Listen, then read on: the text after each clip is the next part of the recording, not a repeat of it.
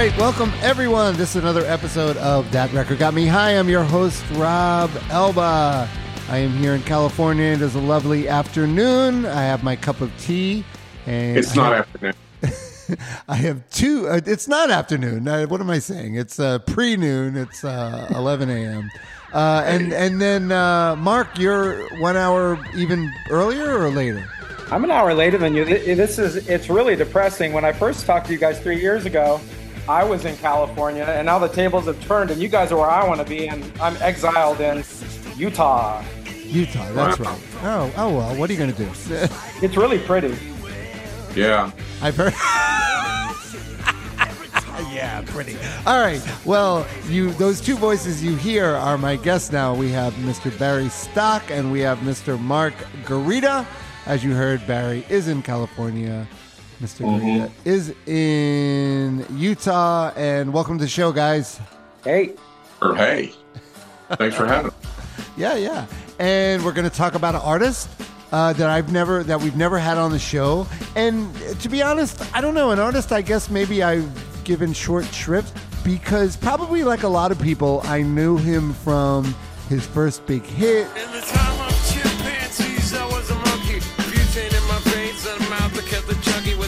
Plastic eyeballs. Spray paint the vegetables, dog food stalls with the beefcake pantyhose. Kill the headlights and put it in neutral. Stock car flaming with the loser and the cruise control. Babies in Reno with the vitamin D.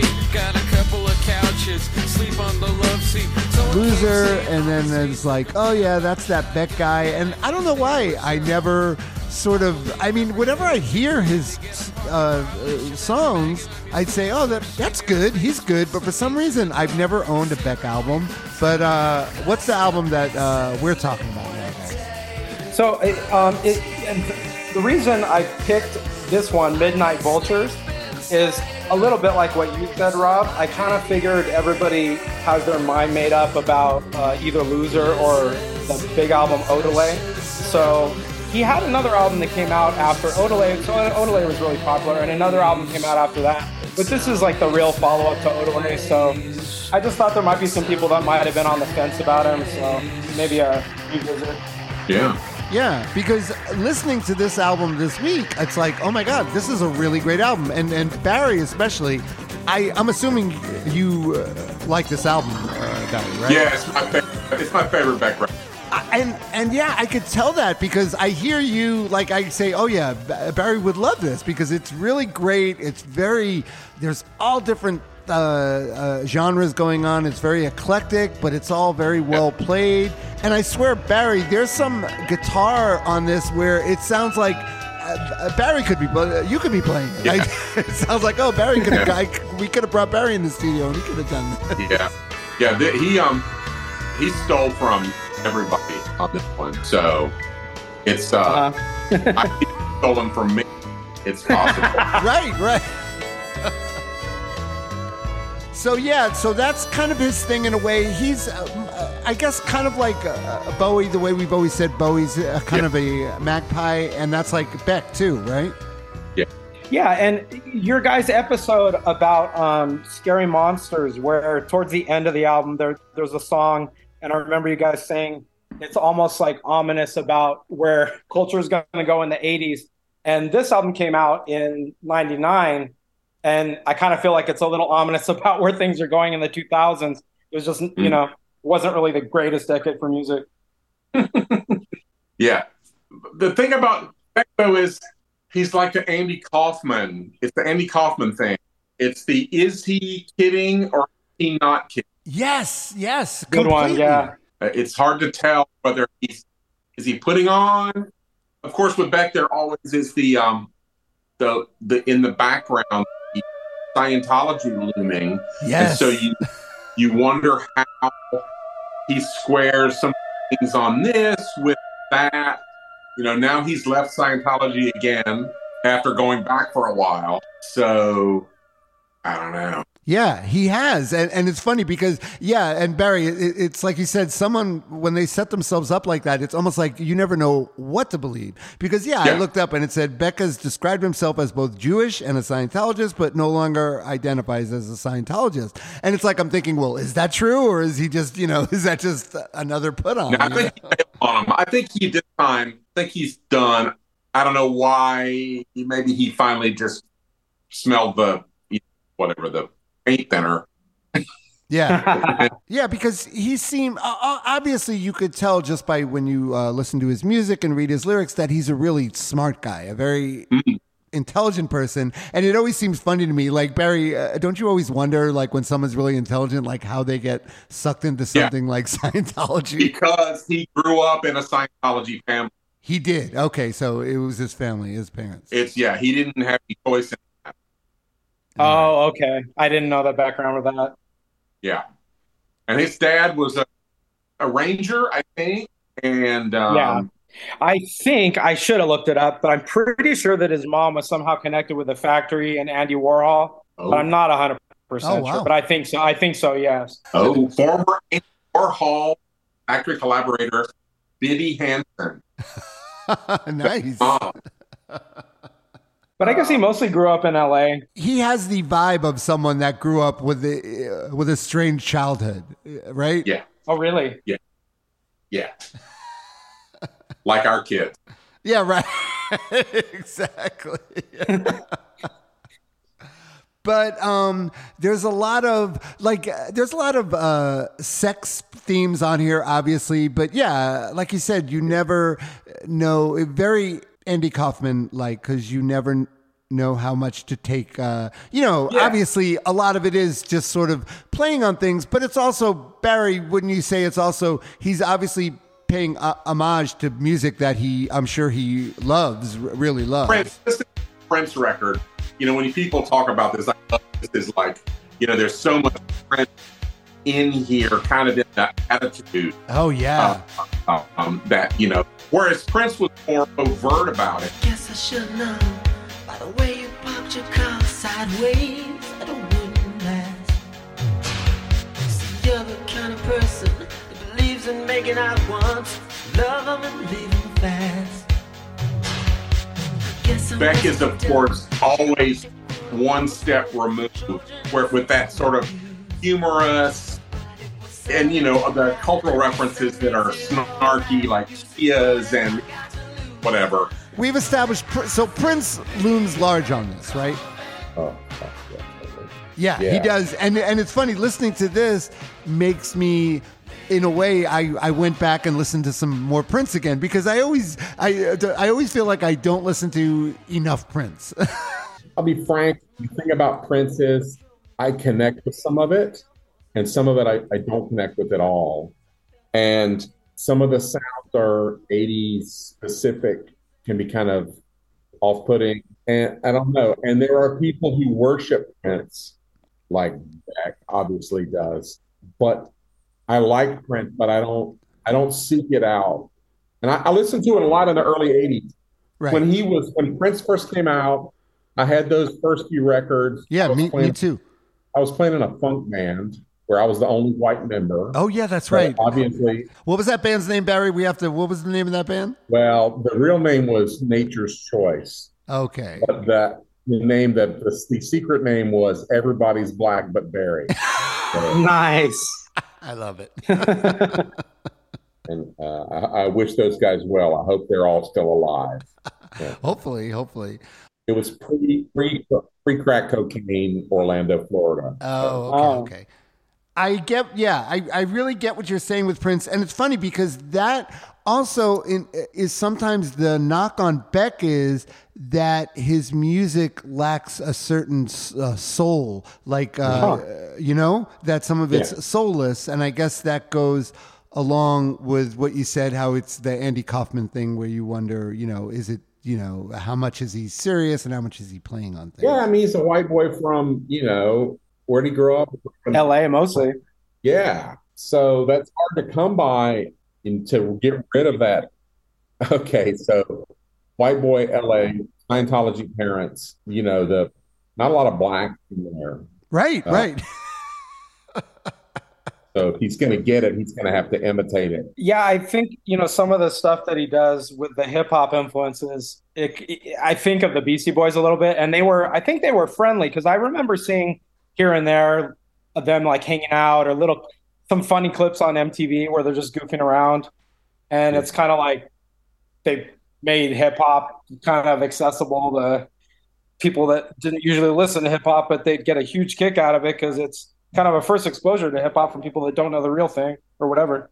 Yeah, big time. Um, he played in Athens, Georgia. We were living in Athens in in '92. We moved there in late '92, and he played there pretty shortly thereafter. And my friend went and saw him at a club, well, not a huge club, just like a club, and was like evangelizing. He was like, "Dude, this guy was off the hook, great."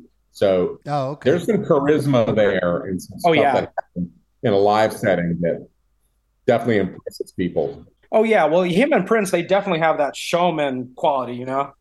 Yeah. All right, so let's get into the record. Let's listen to a little bit of Sexx Laws.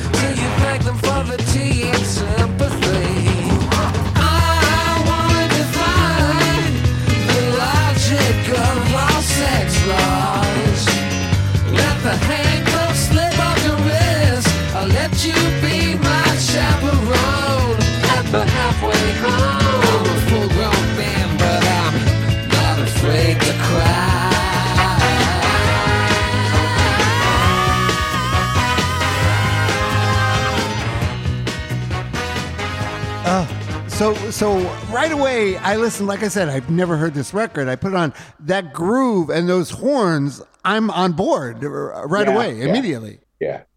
With this, the one line that always sticks with me from this is, and it's the whole Beck thing encapsulated in two lines.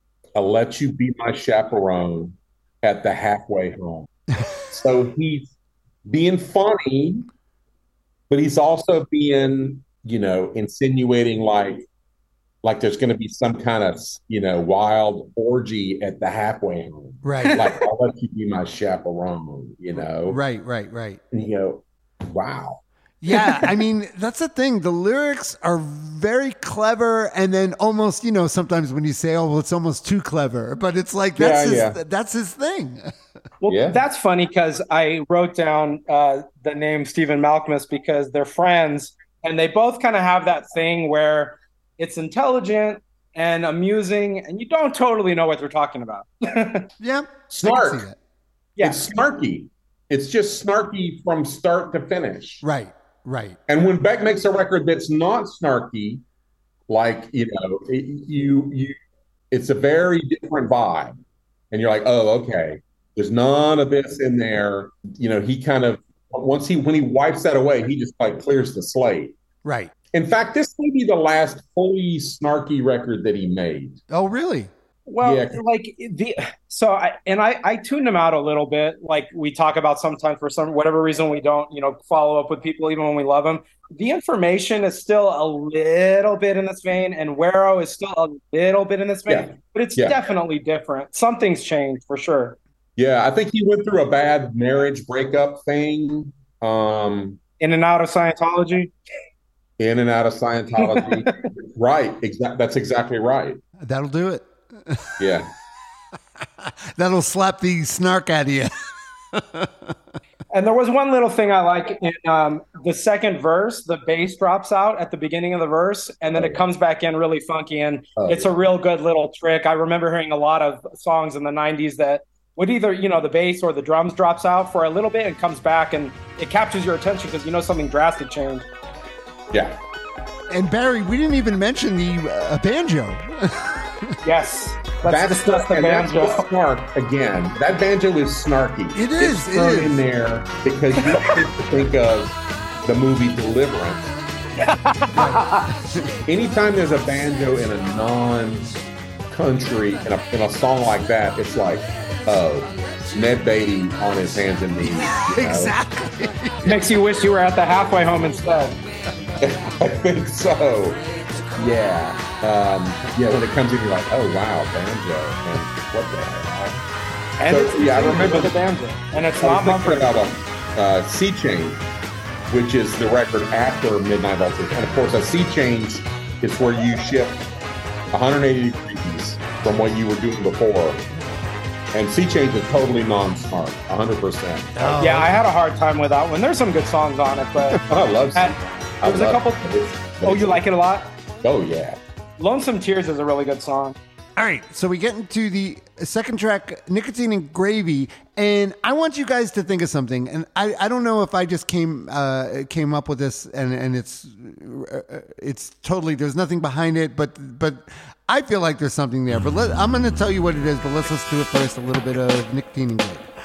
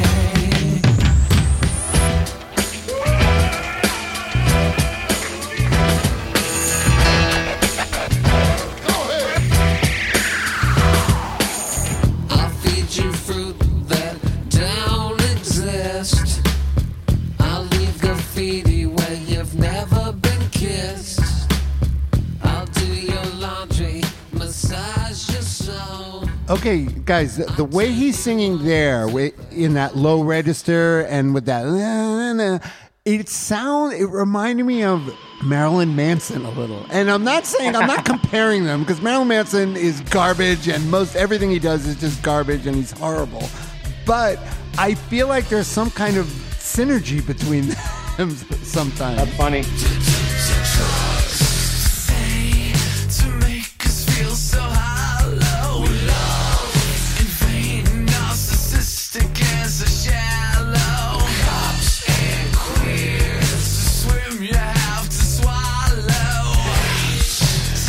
And just just to add to the absurdity to this, so I thought that. So I think, oh well, I'm going to Google Beck and Marilyn Manson, and I come up with this thing that says, are are Beck and Marilyn Manson the same person? Has anyone seen them? And I said, oh my god! But then I realized it was just some one guy on Reddit uh, that has this theory, and it's only one guy, and that's it. So it's not anything else. I thought maybe there was this giant conspiracy about uh, Beck and uh, Marilyn Manson. No, I said Marilyn Manson had a certain. There was a certain period of time where he was cool and where he, he wasn't like, "Oh, that guy's a fucking scumbag." Right. Um, of course, people in South Florida already may have made the Right. drawn that line to the fucking scumbag column long before this. Correct. Uh, But I, I'm thinking maybe because Antichrist Superstar did come out in, in, in 96 and, and this came out in 99. So maybe, like we said, Beck's a magpie. He'll pick up anything. So maybe a little, yeah. you know, maybe just here and there. A Sure. little, Oh yeah. Um, but this, of course, has got the it's got the goofy. You know, he's talking about a girl that he's hot for, but she's got a, a lazy eye. Yeah. She looks so Israeli. Nicotine and gravy, so that you know, it makes you think of like a diner, like late night. Yep. vibe. One very clever thing he does here in the lyrics, though, on the end of the end of the um, to the first verse, you keep on sleeping through the poignant rain. What what word sounds like poignant and 99.9% of people would put there pouring. You would keep on Oh, saying right, right. You can see he may have written pouring, and then you can see him scratching it out and going, "Ah, "What if I said poignant there?" And you wonder if maybe he writes straight lyrics and then goes through and scratches out words, Oh, puts in more clever, clever words. Right. That's well, the I- strategy. Yeah, I was wondering that. I was wondering also if sometimes maybe he uses uh, William Burroughs' uh, cut and paste thing with some of his things, uh-huh. yeah, for sure. which is valid, which is all valid to making art, right? You know, whatever, just- however you want to get there, it works as long as you're not hurting anybody or, or yourself. I There you go. Exactly. That's And, it, but, and this song also has that line, "I don't want to die tonight." So you go, how did where did that? right. Where um, did that come from? Well, like the, the first that. two minutes. The first Yeah. two minutes, sorry, the first two minutes sound really kind of sinister, and it totally shifts and gets all cheerful at like the two minute mark. And then I also really like the outro is really cool at, at, at, at the end of it. It sounds like this weird video game music. yeah. Oh yeah. oh, it's great. Yeah, that extended musical outro in this is really great. The, in the I Don't Want to Die Tonight, there's a lot of songs in this album where, and it's not only Beck that does this, but they introduce that singing part, and then towards the end, they'll have like three different singing parts layered over each other, and they all work together. It sounds really cool on a few songs on this album. Yeah. Yep. My theory on the I don't want to die tonight thing is because his voice goes into falsetto there, that's the date that he's with talking. Oh, oh okay. nice. That's a good one. That's good. Like the for you get the you get the protagonist talking first, and then all that's going through the girl's head is I don't want to die tonight. Yeah. I don't want to die tonight. Which a lot of women probably spend a lot of time thinking when they're on dates with men. You know. Right. That's true. yeah, that's true. Sad, uh, sad but true. Yeah, that's a great point. All right, so now I'm mixing business with leather, Christmas with Heather. Let's just do a little bit of Mixed Bizness.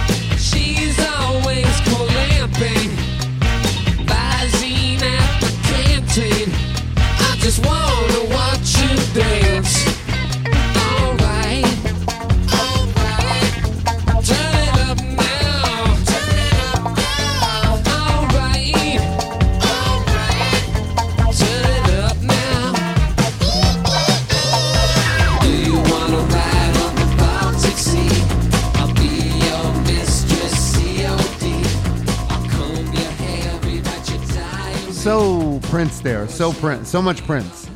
Yeah. Rewrite your diary. Yeah. Yeah. And um, but saying things that Prince wouldn't say. Oh yeah, right, right. Yes, true. Remember, always remember you got Scientology on one side, and with Prince you have Jehovah's Witness on the other Yes. side. Oh yeah. So an odd uh, parallel there. Word up to the man thing. She's always cold lamping, Visine at the canteen. I just want to watch you dance. So, trans person who's cold lamping. Do you guys know what cold lamping No. is? That's from Public Enemy. Uh, that's uh, um, Flavor Flav.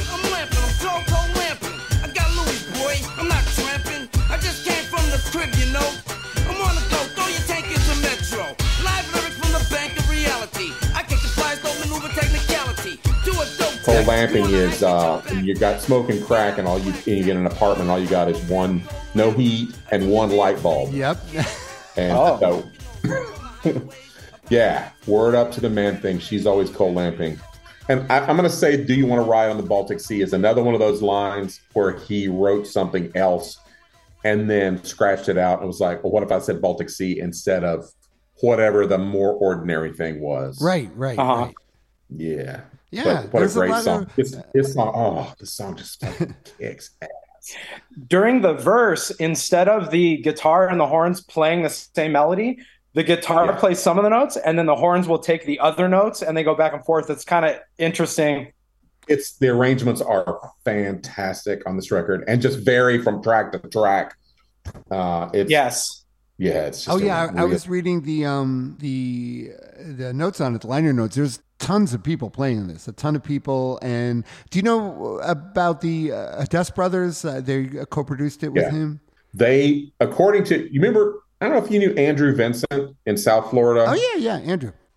he was a huge Beck fan, or is. I haven't talked to Andrew in a while, but he was talking about the Dust Brothers and how when Beck met them, that was kind of there was kind of like this like you know meeting of like the geniuses, like it everything sort of came together Right. because they were the sample masters, and they would pull these samples from everywhere and make all this stuff, and um, you know, and Beck just worked his whatever his lyrical and personality and musical stuff over that. I, I think this is the last one he did with the Dust Brothers. Is that correct? Uh, they worked on one of those, either the, I think the information I think they worked on, or, Oh. or, or Guero, I forget if it's Guero or the information. They did one later one with him. Okay, but there was a break. Like after this was sort of like remember with Scary Monsters where Bowie like all of Bowie's career at you know from the 70s and even the 60s kind of came together with Scary Monsters and like this thing, you know, okay, this is a summation of everything I did. Right. And then you after that you got Let's Dance, Yeah, yeah, you know. yeah. But that's good. That's kind of like what you want. Like once you make a record like this, yeah, you you move on. You go on to something. you're not gonna you're not gonna you can't you're not gonna yeah, it's, you have to do something different. Yeah, Or yeah, it's, right. it's going to be like, well, part two. Exactly, You know? exactly. All right, this one I really like. Uh, Get real paid. I like. I feel like he's playing up the whole R and B hip hop entrepreneur, like uh, P Diddy. Type, uh, I'm a producer. I'm a producer, baby. yeah, yeah. I like it. Uh, get real paid.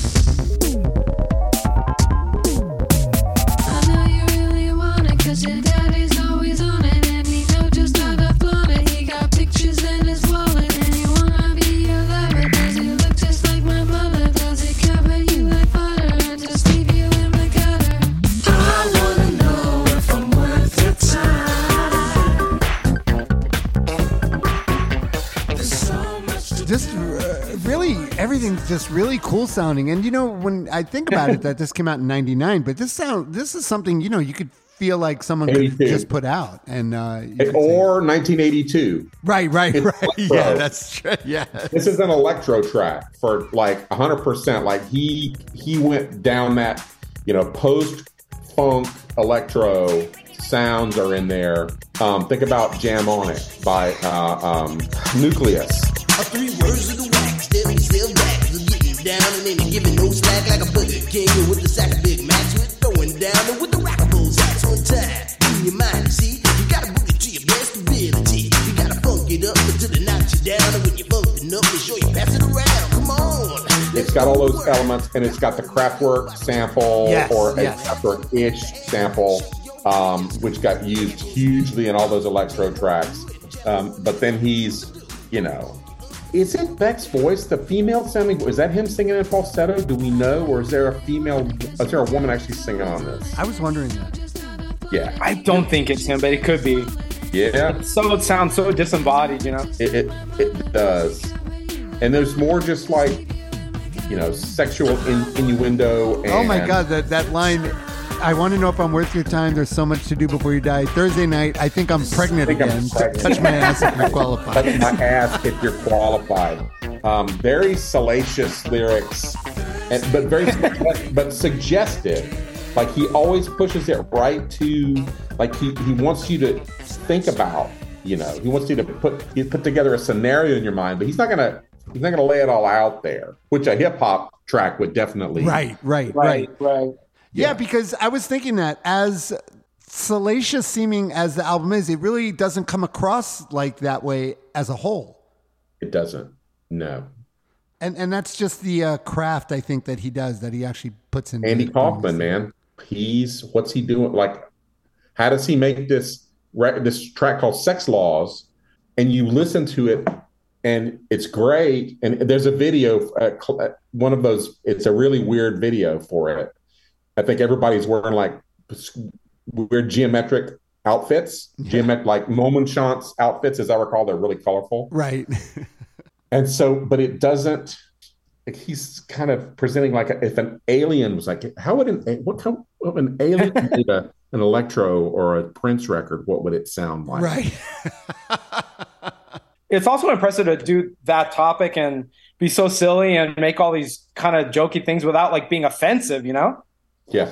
And I I've never heard anybody say, "Oh, I'm offended by that." That's true. But although I wonder, who knows? You wonder if an album, if it did come out now, maybe. But I don't know. I think the way the uh, detachment of it and the way he puts it, you know, there's just a a certain Yeah. way to do it where it'll come across where it, it's okay, and then there's something that's definitely it's just not okay. You know.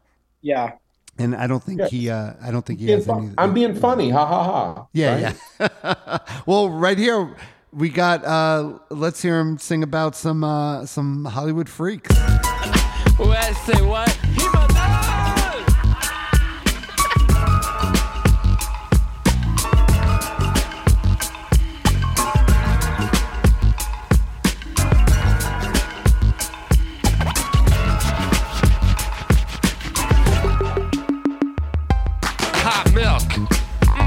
My nipple, champagne and ripple. Shamans go cripples. Sales go triple. We drop lobotomy beats, evaporated meats in high-tech streets. We go solo, dance floors and talk shows, hot dogs, NoDoz, hot sex and back rows.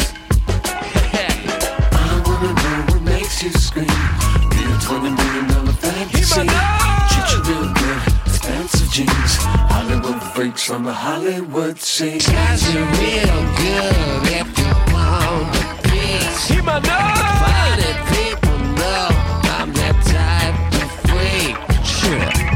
People so snooty, take pills, make them moody. Automatic bazooty, zero to tutti fruity. Sex in the halls, Niagara Falls. Local shopping malls receive anonymous calls. Hot like a cheetah, neon mamacita.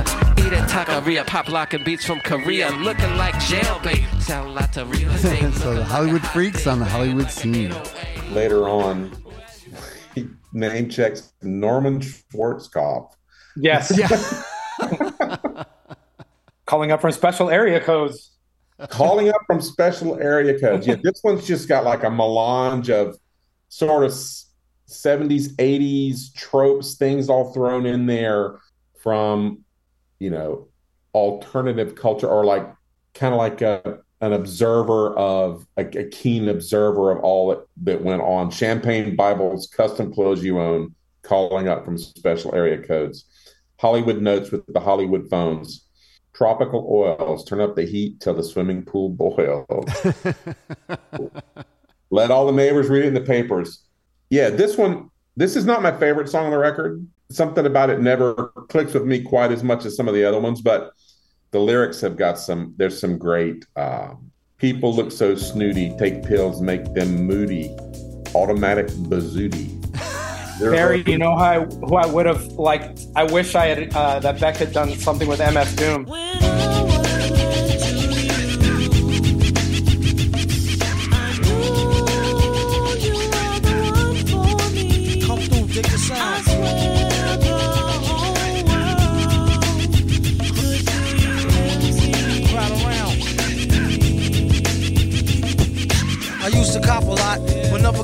Drop. Hold mics like ponytails tight and bobble ops. Stop, stick around, come through and dig the sound of the fly brown 6060 cycle. Who throws a dick around? Bound to go three plat. Came to destroy rap. It's an intricate plot of a b-boy strap. Oh my God, yeah. cats get kidnapped. Oh man. I don't know, Rob. I don't know if you knew about MF Doom. I he was do from from from you actually from you uh, um, talking about it and recommending him. That's when I dove into him. Yeah. a wordsmith heart. I mean, just untouchable. Um, especially if he decided he didn't like you.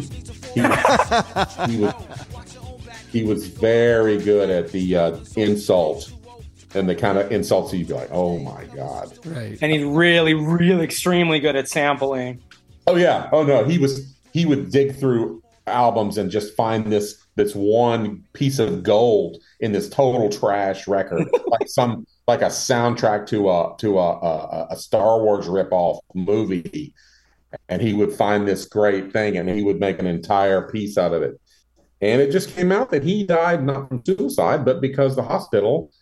Um, I saw that. in I saw England, that. prescribed him the wrong pills, gave him the wrong pills, and didn't treat him adequately after he had a bad reaction. How So- messed up, right? Yeah, and then that's like, well, why did they go right to the? I guess because they just di- didn't know, they didn't have an explanation, so they went to suicide at first. well, he had other health. There's no, I mean, there's no need to gloss over the fact that he he was not in good health. He had typical problems of an overweight person, you know, who Yeah, had right, right. smoked a lot of weed and other things probably too. But um, you know, he he and he uh, he and Beck would have. Uh, there's some kindred stuff there. Yep. Mm-hmm. Yeah. Oh, and I would definitely imagine uh, Beck would be a fan, was a big fan of it because it's definitely in his wheelhouse for sure. Oh yeah, sure. Yep.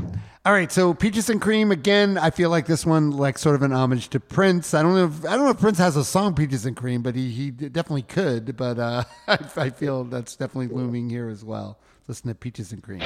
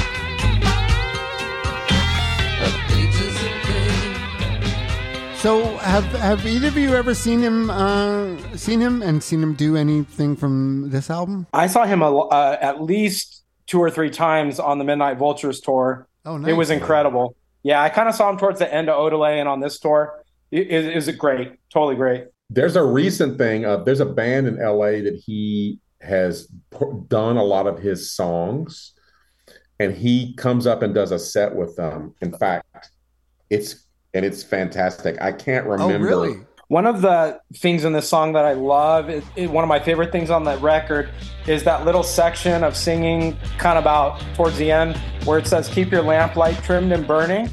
yeah. Sounds almost like a, like a spiritual hymn oh, or big something. time. Yeah, no, that's that's a. He probably stole that line, literally from uh, uh, like a Mahalia Jackson. That would make sense. Right. Let's see. Here is um. Okay, it's it's from three months ago. Back at the Lodge Room in Highland Park, L.A. on uh, March 26, 23. Oh, nice. with Lalom, L A L O M, and uh, he does. Uh, see what he does. Uh, he doesn't do anything from this. He does Golden Age, Devil's Haircut, E Pro, Loser, and Where It's At. Oh, okay. And it, but it's fantastic because they obviously love him and he loves them. Right, right. Oh, that's cool. Rob, Rob, you were just at the lodge room. I was just there, in the lodge room. That's where I saw what My, Mike Watt and uh, Missingmen. Oh right, and the sit down version of Pere Ubu. Oh my God, that was Barry. I just, I, I wish, I wish you Yeah. were there not to enjoy it because you would not have enjoyed it, but just to experience that. David Thomas, he needs to stop. He I does. think it's His his ba- I've never seen someone treat the other musicians they're playing with with such uh, dismissive dismissiveness, and it was I felt so bad for the rest of his band, and they were such like troopers. there was one lyric in here that really grabbed me. Oh, and this is Beck, classic Beck, where you look good in that sweater and that aluminum crutch. I'm going to let you down easy. I've got a delicate touch. Yes. Who's going to bring about, you know, uh, the fact that it's cute, this hot one, you know, it's got a, and she's got a crutch. Right. So it's humorous. I mean, it's just, it's, Yeah. but it's still great. It's humorous and it, you don't, it's humorous and you don't laugh. It's just witty and great and funny. So anyway, All right, so let's get uh, the snipers are passed out in the bushes again. Let's listen to a little bit of Broken Train.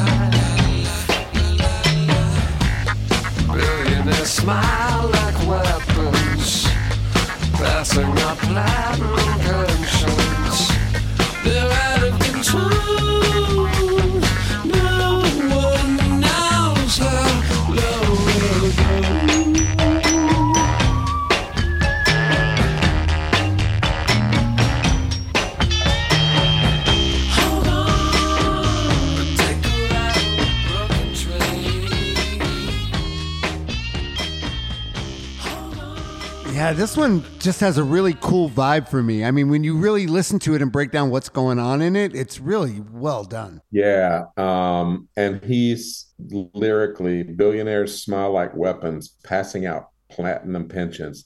They're out of control. No one knows how low they'll go. And you go, man. Yeah, that's Wow. very uh, prescient, right? 24 years later, Yep. and you get, uh, we have a better general sense of how low they'll go. and it's and it's as low as they they uh, yeah, man, motherfucking it's, can. yeah, it's it's with a shovel in the gutter, Exactly. digging. Right. Oh my god.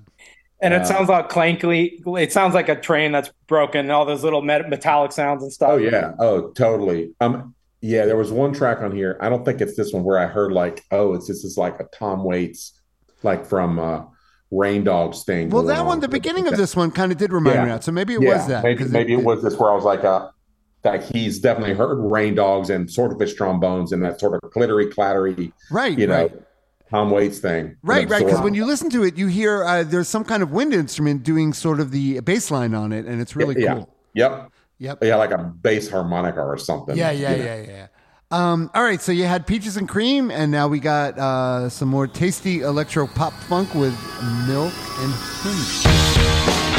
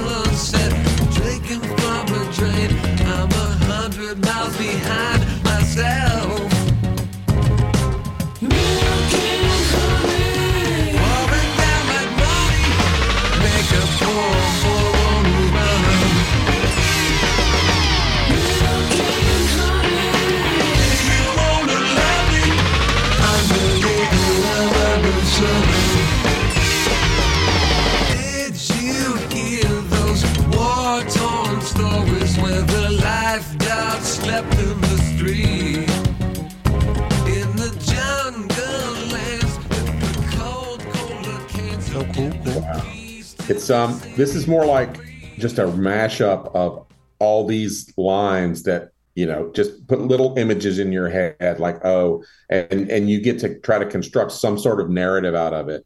Um well, I I think did someone already say this? Well, I can smell the VD in the club tonight. Oh God. Excuse me, please. Could you tell me how to get to the Soviet embassy? and so, you know, he's he's he pulls a lot of 70s um, sort of stuff out of there.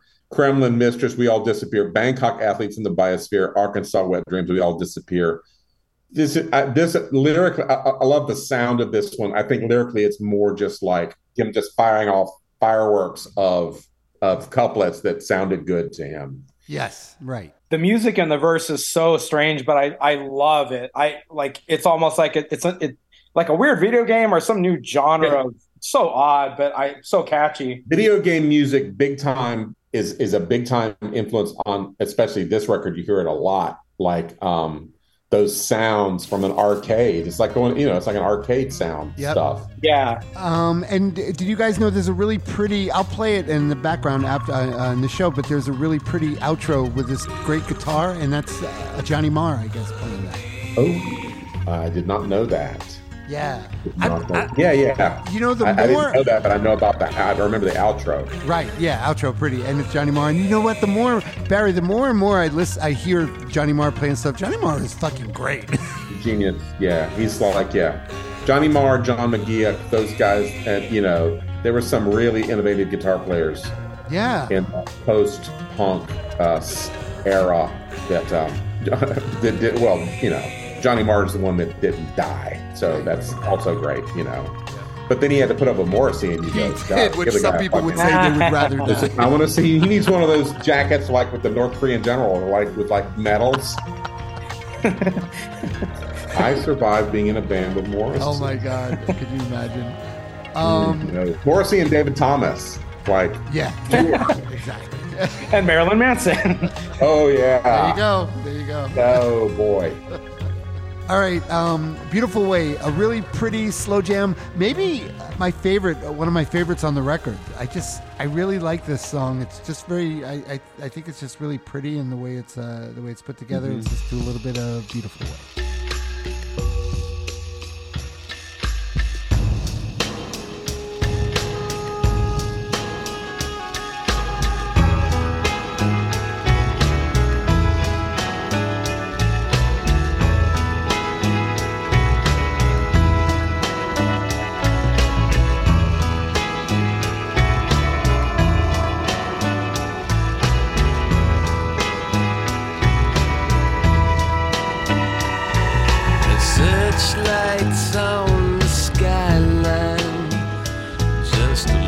Looking for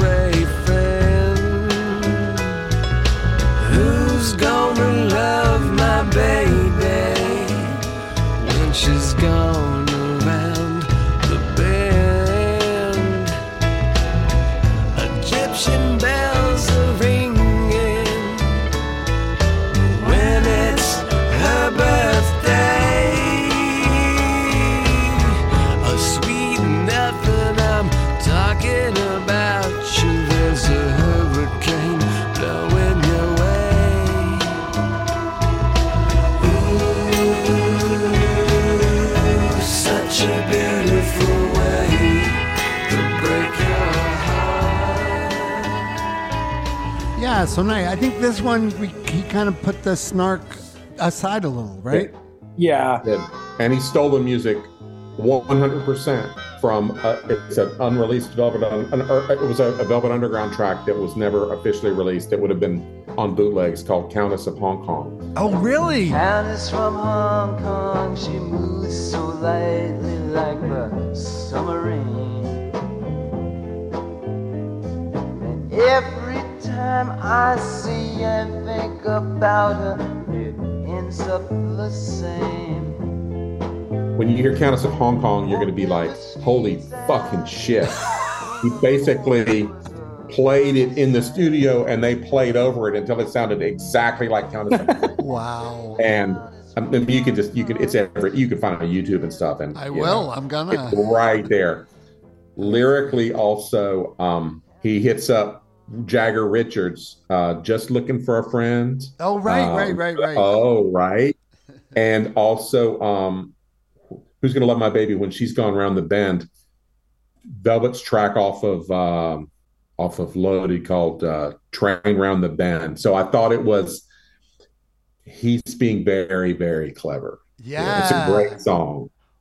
Um, but he's definitely He's stealing. He's stealing left and right. But yeah, but but you know what? When you do it, when you do it that uh, cleverly You do- and and it makes something and so beautiful. It's like, uh, you know, what it's Lou Reed. You know, it was not a song that Lou Reed ever did anything with. It was just this like um, thing that never appeared. I don't think it's you know maybe it's on a official release now, but it was. I never heard of it. So you just mentioned it. I thought you were going to say the ocean or something like that. I, I had No, no. no, it's Countess of Hong Kong, and you can listen to it. You'd be like, I'm, I'm, Susan was the one that discovered that. My wife.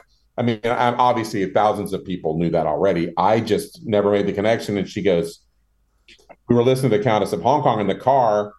She goes, "Oh my God, this is beautiful way," and I was like, Oh, that's really funny. my eyes just sort of open really big. Oh, Good, Susan. To go, yeah. Susan. Oddly enough, um, Rob, you might like um, the album Morning Phase because I think it's it's like pretty like earnest music, kind of like this.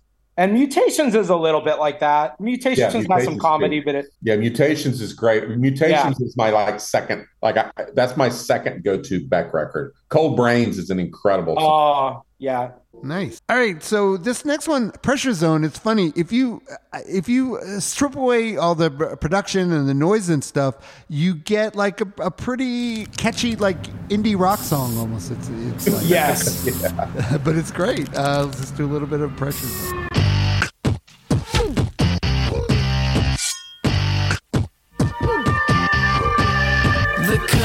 Countryside is overgrown.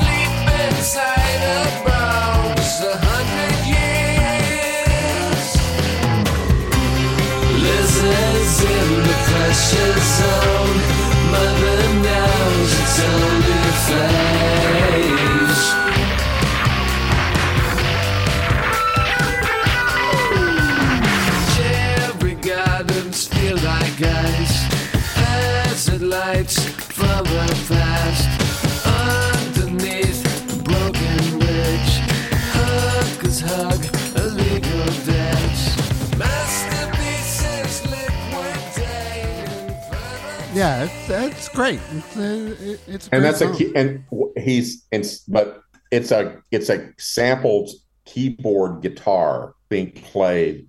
Definitely, that's a that's not no one's going da da da da. Oh, da, da. okay, okay. It's, it's got that sound of that real hard break between the chords. I'm like, oh yeah, there's that's a there's a sample guitar to avoid it sounding like a exactly like a you know uh, a, a um, pop punk song. Right, You- right, right. that, that, that- you give it that um, and man the masterpieces liquidate in fertile tears i could sleep inside her bones a hundred years that's a, oh man Yeah, come that's on great. those are, those are I'm- great it's a great I I misheard that song, that lyric, because the, all these years I thought he was saying masterpieces liquidate infernal, like inferno, yeah yeah infernal Oh, right. tears. yeah And I'm like, oh yeah, my well, gosh, it could, and I- like Barry said, Well, it could have been that originally, and then he could have changed it to in fertile tears. i think this i think that first line definitely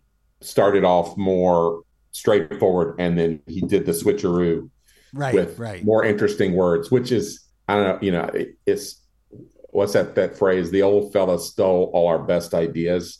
Like I never thought of that. I was like, oh, why didn't I ever think of that? Just Right. write something straightforward and then just swap in. It's like um, Mel Tillis was on the Tonight Show one time, and he said, "You got you want to write a country song?" And Johnny was like, "Sure." He goes, "Here's what you do. Give me a give me a list of words, and then and you just write the last word of every line, and then you go in and you fill in you fill in the rest of the words to make your story. Like and I was gobsmacked. I was like, you got to be fucking kidding me. That's it. That's it. You find the last word of the line, your most important, it's got to rhyme. And then just go back in and put whatever you need to do to fill out that. Fill it uh, out, and you got a country yeah. song. Tuna fucking tuna helper songwriting. There you go. So Rob, you can use that for the parts earlier where we were struggling with the the editing. You can just put in the last word we said and you just fill it in. Just take a Yeah, couple right. months. Just a couple Yeah, months. It's all fine. All right, so we get the uh, the album closer, Debra. This is great. It's great, and I guess apparently um, the song came about. I guess he tried to record it on Odelay, and it didn't like how it came down. And then they started playing it live, and it's sort of so they sort of fleshed it all out that way. But uh, I love just it's like basically, yeah, you're great, baby, but I really want to get with your sister, Debra. Sure. That's right. The sister of a cashier at J.C. Penney. Oh, I love Oh, it. yeah. It's so great. Listen, Step inside my Hyundai. Exactly.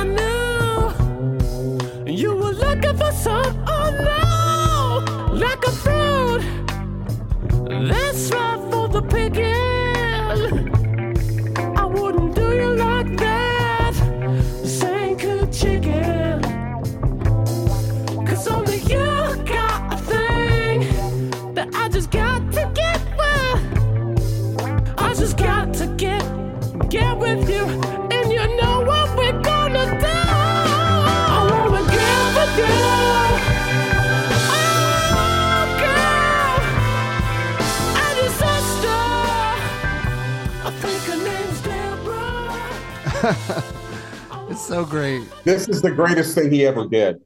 Debra is the greatest track Beck ever did. Oh, it's so good. That uh that bass, Barry, I think that's being Oh played on on like an upright bass, it sounds like. Yeah. Oh, and the whole yeah, his vocal delivery and the the combination of the fucking Andy Kaufman deal with the lyrics where yeah, yeah, yeah. you get a picture of this goofy loser going into JC Penney to see this girl that he thinks is hot and giving her some like a pack of gum Yeah. and he's got a, a piece of gum and you know and then being honest I want to get with you ooh and your sister I think her name is Debra it just you know if, if whenever i want like to people like oh you know beck blah blah blah i was like have you heard debra because also prince totally like if you want to go okay him actually building an altar to prince Right, right, right. this song But the false but the thing is he pulls it off. That falsetto. I mean, he's singing. Oh like- my God. Yeah, he's, Yeah. He's going. Oh, yeah. th- th- that's He what I goes for it, appreciate on he it. In that he's going for it. Yeah, and it was really good live too, and it was super hilarious. But like the emotion of it, like the romance and you know, the Yeah. feelings of romance are like real. Along They're with legit andy kaufman is he kidding is he not kidding he won't tell you Right. i'm gonna i'm gonna hold this up to the the um because Yes, it's in la it's a real you guys chain. ever been i won't treat you like that zankou chicken have you ever been there No. Either one of you I haven't been there, but it is a real chain. Yeah. best regional fast food in california Oh, food so and it's, more uh, that's a real thing. Wait, hold that up again, Barry. I want to take a picture of that. Okay And it's such a good song for like I, I was a teenager when I got into him, Um, just like the the kind of stress of like dating when you're young, and you know, just the, that to laugh it off is really great. Yeah, because that's what it is. I'm gonna pick my Hyundai. Yeah, you know. exactly. Actually, Hyundai's came up in the world Yes, since they did. 1999. you could say that now. People are like, "What the fuck?" Why Exactly.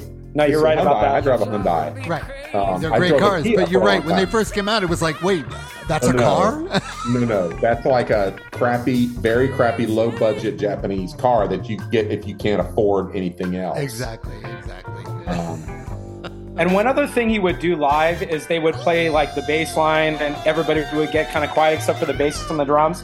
And he would start giving sh- giving shout outs to different cities in the area, in like LA and Orange County. And then he'd throw in some city that almost like you've heard of the city, but it's not like shouting out like Santa Monica or shouting out like right. Pasadena. It'd be all Emeryville. It'd be like if you're in here and you give it shout out to Emeryville. Exactly. You know, you know, shout out to Walnut Creek. And then one person will be like, wait, what? There's a good part of Emeryville and a and a, a, a different part of Emeryville I- because I, s- I stayed there in the the wrong the wrong part of Emeryville. Yeah, no. Oakland, anything in Oakland has that.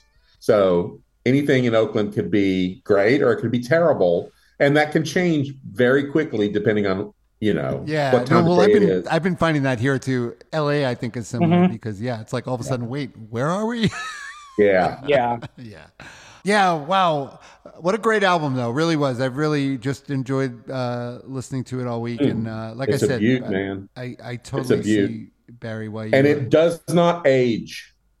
It does not, this record, like it you doesn't said, sound could come dated. out- Yeah, it doesn't sound dated. Even as, with all the production going on, and everything. No, no, there's no. It has a very uh, timeless quality to it. because he i think he's very we talked about this we didn't mention the fact that you and i used to do this together a long time ago Hey, that's right. um, You did? No, I'm kidding. No, I, I wanted Barry to be I wanted Barry to be on this episode because I needed help because it's so weird and there's so much going on this album. yeah There is. yeah it's but he's very careful he only picks sounds that are classic sounds so and that's a trick to know okay this is something that is was used in 1982 but it's it has not aged and if i use this i'm going to be okay and i'm not even sure people do it consciously Right, right, but Mm-hmm. it, but it, it it makes it it avoids it sounding uh, a cliche, and it and it gives it that Yeah. timeless quality. Yeah, genius the fucking guy's a genius i mean he really is. that's that's that's my you know take on it it's uh, Yep, I agree.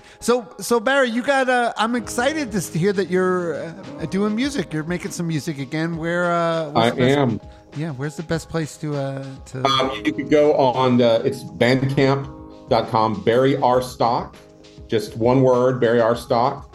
And um, I've got a bunch of tracks up there. And a, our friend, our great, wonderful friend, Jay Reeve, yes. is going to put out uh, an album of my material on December 8th, on uh, Mutant Sound. on Mutant Sounds, Nice. and uh, with the title for the album, which will feature some of the things that are already up there, but in slightly different form. And new things is called um, New Wave Disco Ambulance Driver is the name. Nice. Nice. Yeah, it's great. Barry, I haven't gotten to talk to you or tell you at all, but I've been listening to some of it, and it's really good. It's great. It's great. Thanks. Stuff. Uh, Um, you know, I, I I have to shout out here to um, local uh, Bill Orcutt because when I heard what Bill was doing with the four guitar thing, I was like, you know what? I, I used to do stuff like that back in the 80s and the 90s. I would record things like that. And I just stopped. I Right. didn't. And I was like, wait, why, why, why am I not doing that anymore? I don't have to work. I guess I used to always think, well, you know, I need to think about if we're going to ever play it live. And Right, like, right. "Yeah." I don't now. It's just like, okay, this is what I, I'm just going to use this as a compositional tool, and this is what I'm going to do. That's so, great. Shout yeah. out So to you Bill. got uh, it, it inspired you to uh to start doing it again and just Start yeah, like you said, that just stuff do it. again like that. Yeah. Yeah. So sh- shout out to Bill Orcutt.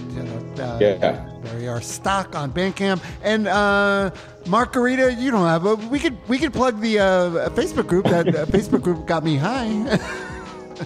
Yeah. Um, and think about uh, if you're a regular listener, um, join Rob's Patreon and do the Patreon episodes. They're a lot you of fun. Good man. Good Yeah. man. Yeah, I think he's got one where you can do like less than a dollar a month now. It's like 35 or 38 cents. The bargain. I kid, I'm kidding. All right, so don't forget on Instagram and Facebook, you can follow me at uh, at that record got me high. Also, like I said, that Facebook group got me high on Twitter. It's at TRGMH podcast. Twitter's dead. I mean, don't even bother. Don't go. Don't even bother. Yeah. Stay away from Twitter. Barry and I are on there. Yeah, Yeah, I but am it's still. still dead. That doesn't mean. True. Agreed. I think it's all just bots and uh, yeah, who knows. Uh, it's it, it's a it's a Lots of hot girls though are, are, are contacting me. Are, are they? Oh, that's good. Good for you. you can email me at trgmh33 at gmail.com. And as Mark uh, mentioned, you can go to patreon.com forward slash trgmh for as little, I think it's $2 actually, Barry, but maybe, I don't know, maybe you can figure out a way should to, be. uh, I mean, give, come on. I should. I should actually. You know, can become should start kicking you some money. Uh, but this was a lot of fun, guys. Thanks. And like I said, I really enjoyed the record. Uh, thanks again. Until then, well, I'll be talking to you guys soon, and we'll see you all next week. I'm Rob Elba. We're out of here. All right. Thanks, guys. That was great. That was great. That was fun.